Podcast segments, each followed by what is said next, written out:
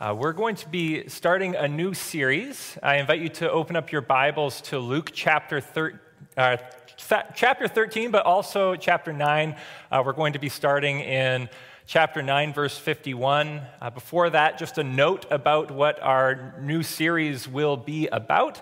Uh, it's called um, Being Formed. And, and, we're going to be looking at some of the habits that we can make in our own lives to ensure that we are being formed as Christ centered people in the midst of a world that has so many different ways of trying to form us in other ways. And today's title is uh, What is Your Manure? And it will look at what's at the, the center of this uh, formation. Let's begin our readings with uh, first uh, Luke 9, verse 51. As the time approached for him to be taken up to heaven, Jesus resolutely set out for Jerusalem, and he sent messengers on ahead who went into a Samaritan village to get things ready for him. But the people there did not welcome him because he was heading for Jerusalem. When the disciples James and John saw this, they asked, Lord, do you want us to call fire down from heaven to destroy them? But Jesus turned and rebuked them. Then he and his disciples went to another village. Uh, Luke 13, verses 6 to 9. This is the passage that we'll be focusing on. Then he told this parable A man had a fig tree growing in his vineyard, and he went to look for the fruit on it, but did not find any. So he went to the man who took care of the vineyard. For three years now, I've been coming to look for fruit on this fig tree and haven't found any. Cut it down. Why should it use up the soil? Sir, the man replied, leave it alone for one more year, and I'll, I'll dig around it, fertilize it. If it bears fruit next year, fine. If not, then cut it down. The word of the Lord. Thanks be to God. Uh, the past two years, Elisa and I have tried our hand in gardening with varied results. Uh, the first year was a wild success. We built this garden and we filled it with all sorts of good compost, and, and it grew. And we thought we were naturals. We thought this was going to be easy. So the next year, we did the same thing, planted the seeds at the same time in the different sort of places, but it didn't work out at all the way that the first year did.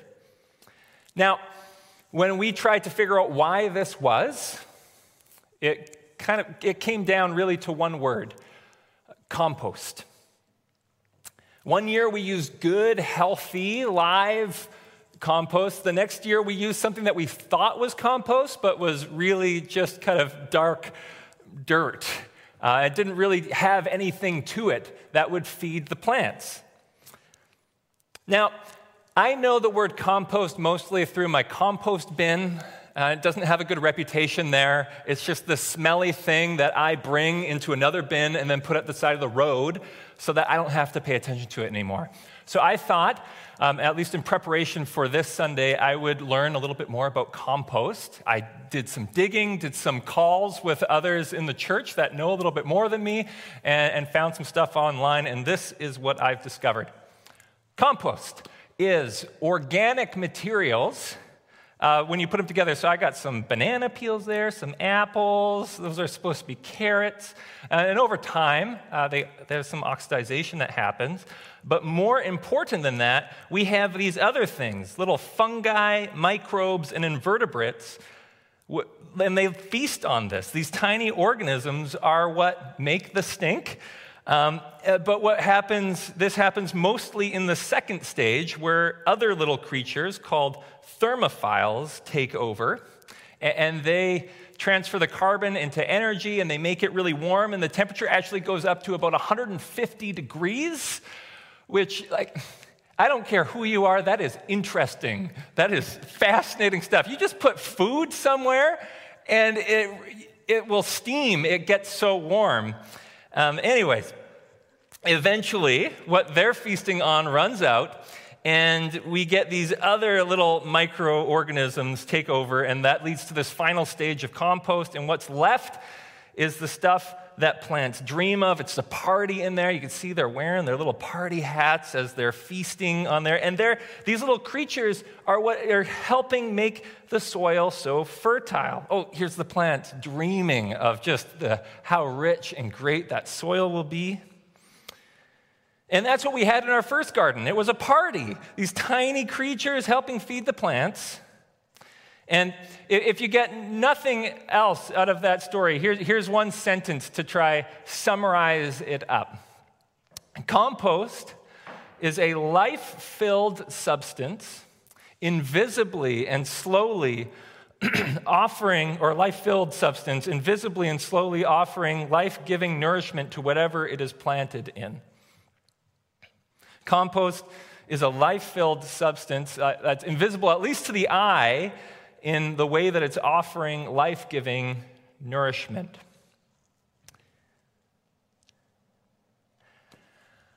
I find it interesting uh, when Jesus uh, is telling stories and teaching about who God is, how often he turns towards images of farming and of agriculture. Whether it's planting seeds or, or stories of someone taking care of a vine or it's Jesus as the vine himself, with the, the vine dresser um, taking care. There's constantly the, these images from the world that Jesus takes to draw on a bigger idea. And, and in this story in particular, fertilizer works its way to the forefront. And the recorded stories of Jesus don't rely on these long philosophical words or thoughts.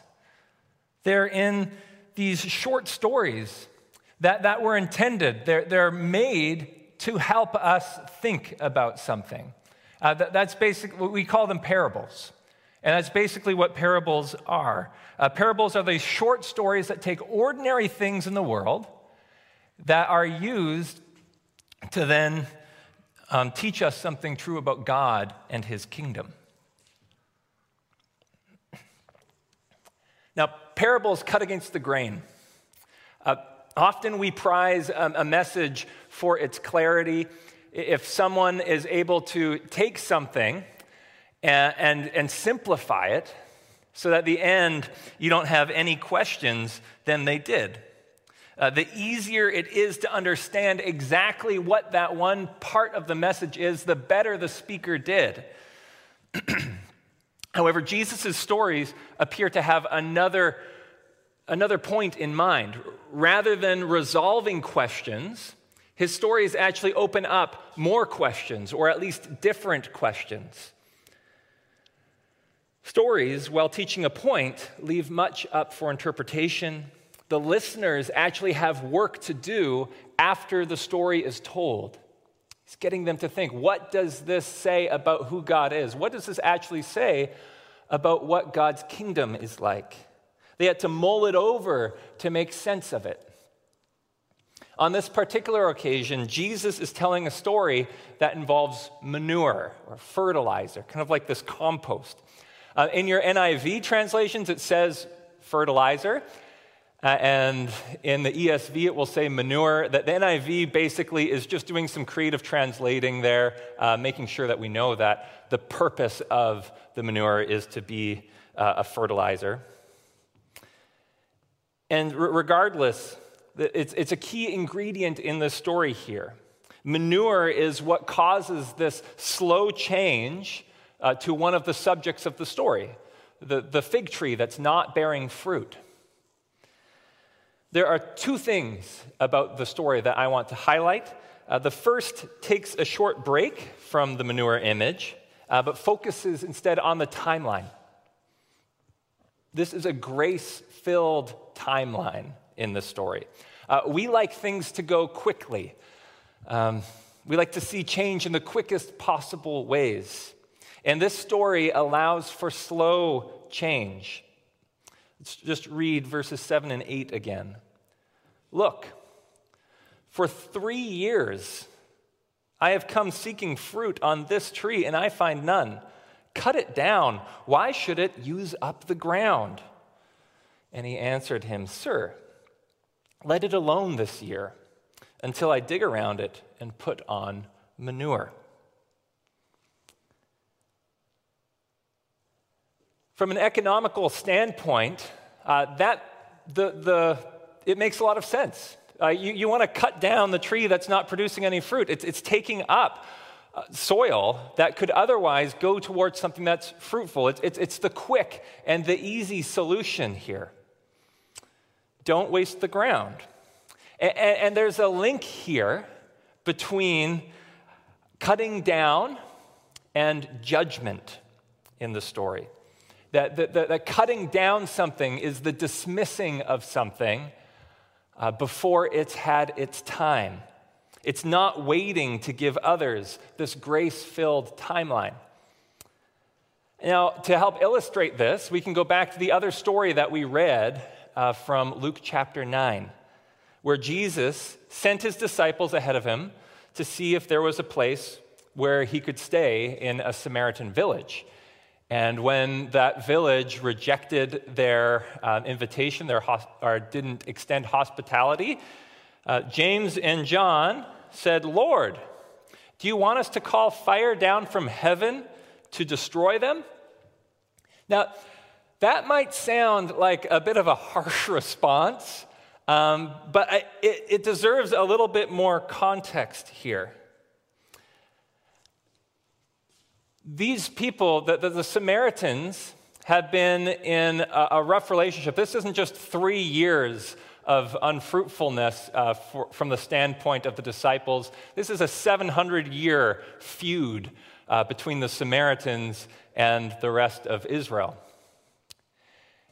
And their rejection of Jesus is intentional. They know who Jesus is. They are sent ahead and they're saying, Will you welcome Jesus as he comes to Jerusalem? And they said, Well, if he's going to Jerusalem, we're not going to allow him in. And it's rejection of someone that they saw to be a prophet at the very least. And, the disciples, being Bible steeped people, think back to the stories of Elijah in King, or 2 Kings chapter 1, where people that were less than hospitable to Elijah, uh, Elijah had called fire down from heaven. And the disciples are looking at Jesus and they're thinking, well, well here's the time.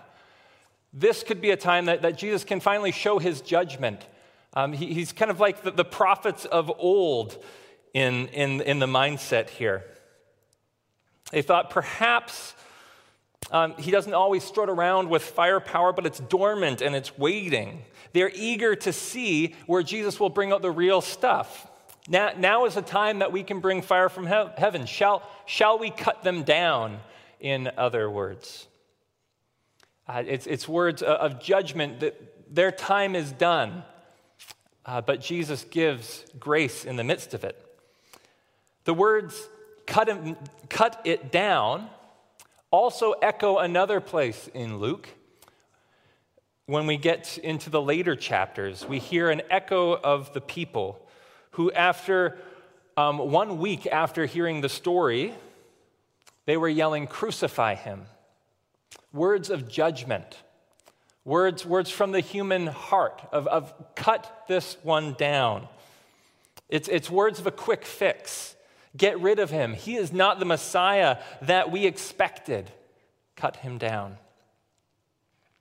Now, this lies in contrast to, to the grace that we find in Christ. So, back to the Luke 9 passage. In, the midst of a lack of hospitality, Jesus does not call down fire from heaven, but he rebukes the disciples. Jesus does not immediately step in and judge everyone against him. He simply turns to the other village instead. In a context where people were quick to judge, we have a God who is slow to anger and gives time to see who he is. It is a grace filled timeline. Uh, significantly, there's this contrast between the human heart that can condemn and the divine who offers grace. And it reminds me of another passage um, in the New Testament in 2 Peter 3, verse 9.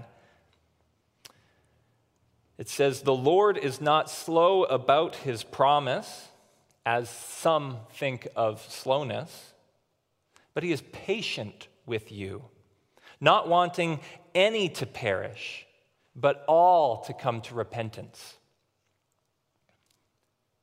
It's a passage that points towards this desire to come to repentance, that God is patient enough with us to act in ways that to us might seem slow. In closer connection to the, the parable that we just read in Luke chapter 13, we have Jesus' words from the cross. Um, on Luke, in Luke 23, he says, Father, forgive them. Now, it might not come out very clearly when you're looking at verse 13, but Father, forgive them. The word forgive is the same word that is in our passage, which is translated, let it alone. Uh, let it alone, and Father, forgive them. In the midst of their sin, in the midst of their guilt, let them alone. Do not have them be cut down. I think this is significant for several reasons. One of them is that Jesus is not only teaching a grace filled timeline, but he is living it and showing it to us. He advocates the same words of graciousness on the cross itself. Uh, Luke 13 is not just a fair weather preacher telling stories that are meaningless and about fertilizer. He stands between the master's rightful claims towards judgment and fruitlessness and says, Let it alone. Leave it another year. The advocate, the, the one who speaks on our behalf, uh, that, that is who Christ is revealing himself to be. And there's also a, a missional application to this uh, in the revealing of the human heart. Uh, perhaps we are the ones that are quick to exclude. We think that God cannot possibly work with this type of people or, or this group of people. We've tried working with them already. Uh, they're not getting it, they're, they're, they're a lost cause, whatever it is. Jesus tells a story of a tree that remained fruitless for three years, yet the gardener pleads to give it another year.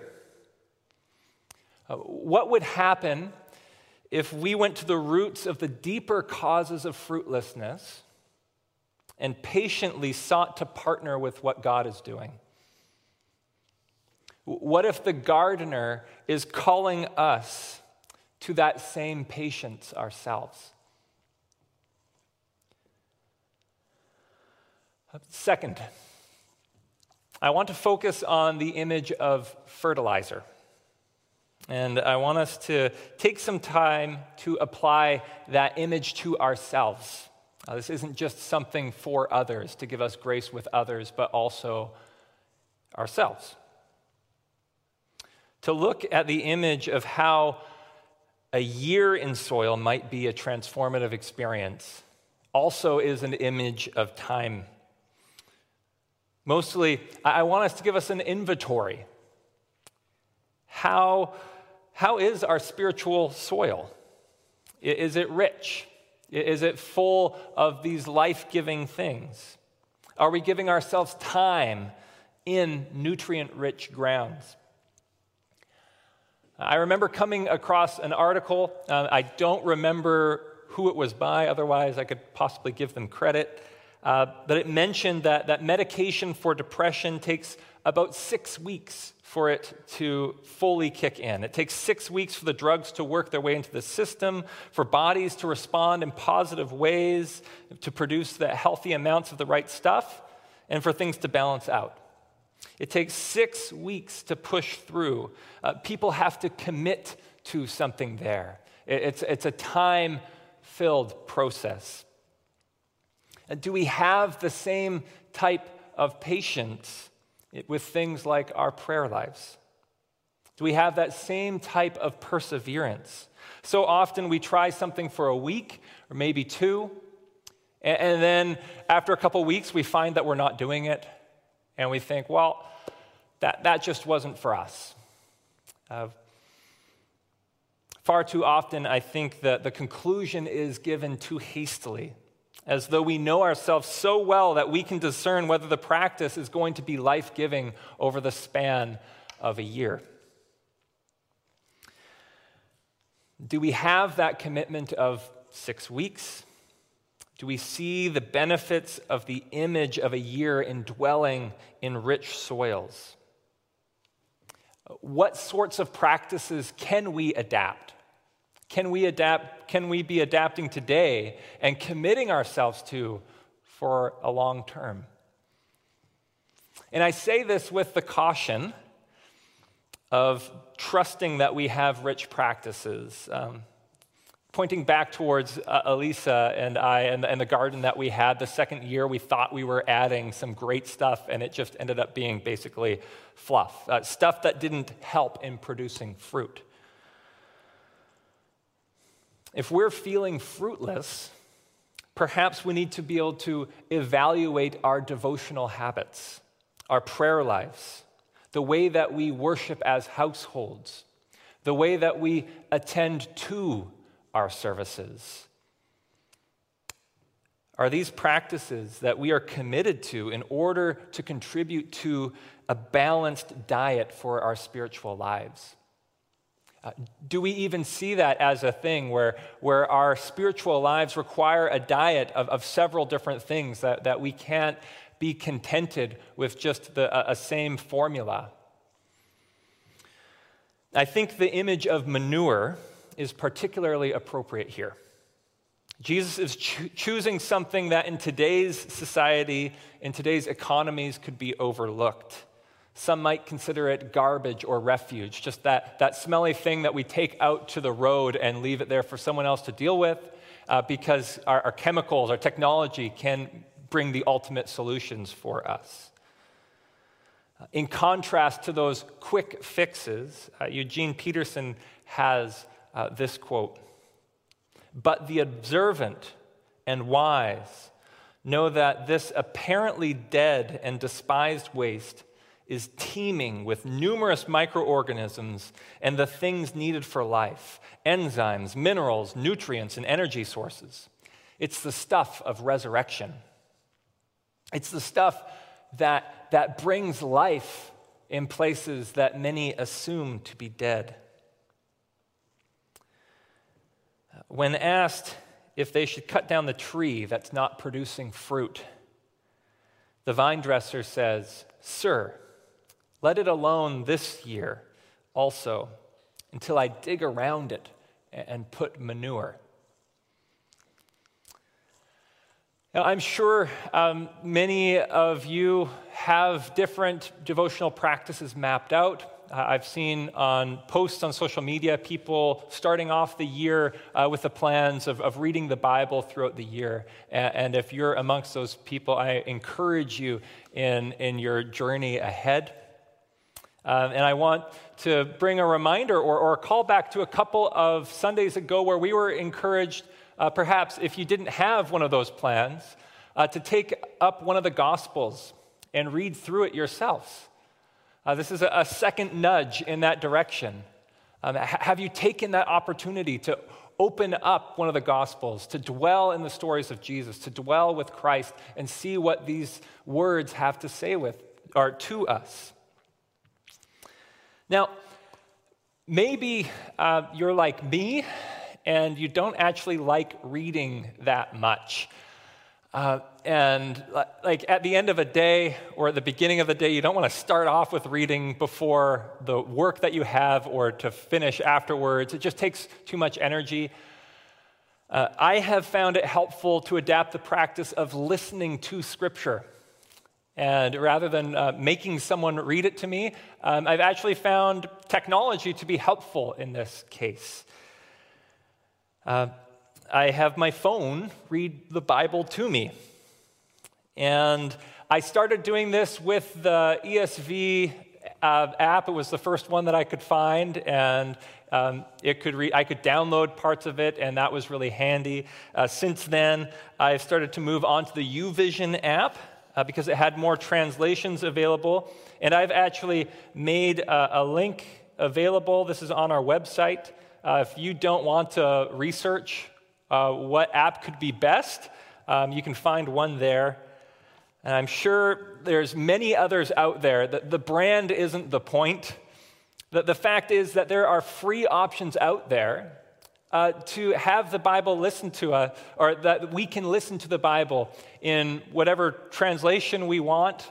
Uh, there's even different voices. I like the NLT guy, uh, but you can report back on which one you find your favorite. And the fact that you can download it is an added bonus. Like I can listen to the Bible in the car or while I'm going for a walk or in my devotional times. Um, this is something that I just want to encourage to, to check out and see if this is something that we can add to our repertoire of practices if we don't have something like that already. Um, also, if you have a different app um, that is better than the ones, I haven't d- done uh, sufficient digging. So, so let me know. Um, I had a conversation with a pastor this week who's using a scripture memory app, and I'm planning on testing that out over the next couple of weeks to try increase my, my memory of scripture. So this is a journey that I'm on, and I invite. Um, commentary. Uh, I invite anyone to give suggestions uh, of how we can be doing this well as a community. And to finish, these practices, uh, listening to scripture, spending time in prayer, being attentive as a worshiping community, these are things that we commit to for a time. We give ourselves seasons to prepare for fruitfulness. We want to see things quickly. But it takes time for things to sink in. It takes time for us to be able to absorb what needs to be absorbed. What specific practices might we be able to take up to bring nutrients into the soil? Uh, per- perhaps we feel like there are places in our lives where the, the, the soil's eroded, uh, that our faith practices have eroded over time. One of the calls in the story is to invest ourselves into the slow process of allowing the gardener to do his work. And to summarize much of what I've said, I want to end with a quote uh, followed by a time of, of silent reflection, and then have the prayer.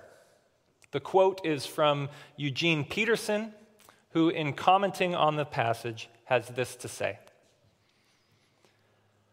Manure is not a quick fix, it has no immediate results. It is going to take a long time to see if it makes any difference. If it is results we are after, chopping down a tree is just the thing. Clear the ground and make ready for a fresh start. Spreading manure is not as quick as a fresh start. It is neither dramatic nor glamorous. Manure is a slow solution.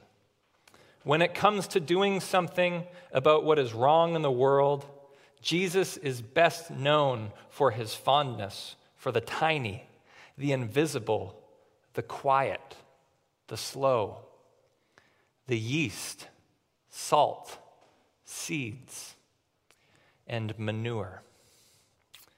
What is your manure? How might the gardener be working in you? Let's pray. Lord, sustain us in ways that we may grow in the slow, imperceptible ways that your kingdom often grows. Give us imaginations that can see the movement towards fruitfulness Give us the patience to be steeped in you, in your word, that over time we may be fruit bearing people. Amen.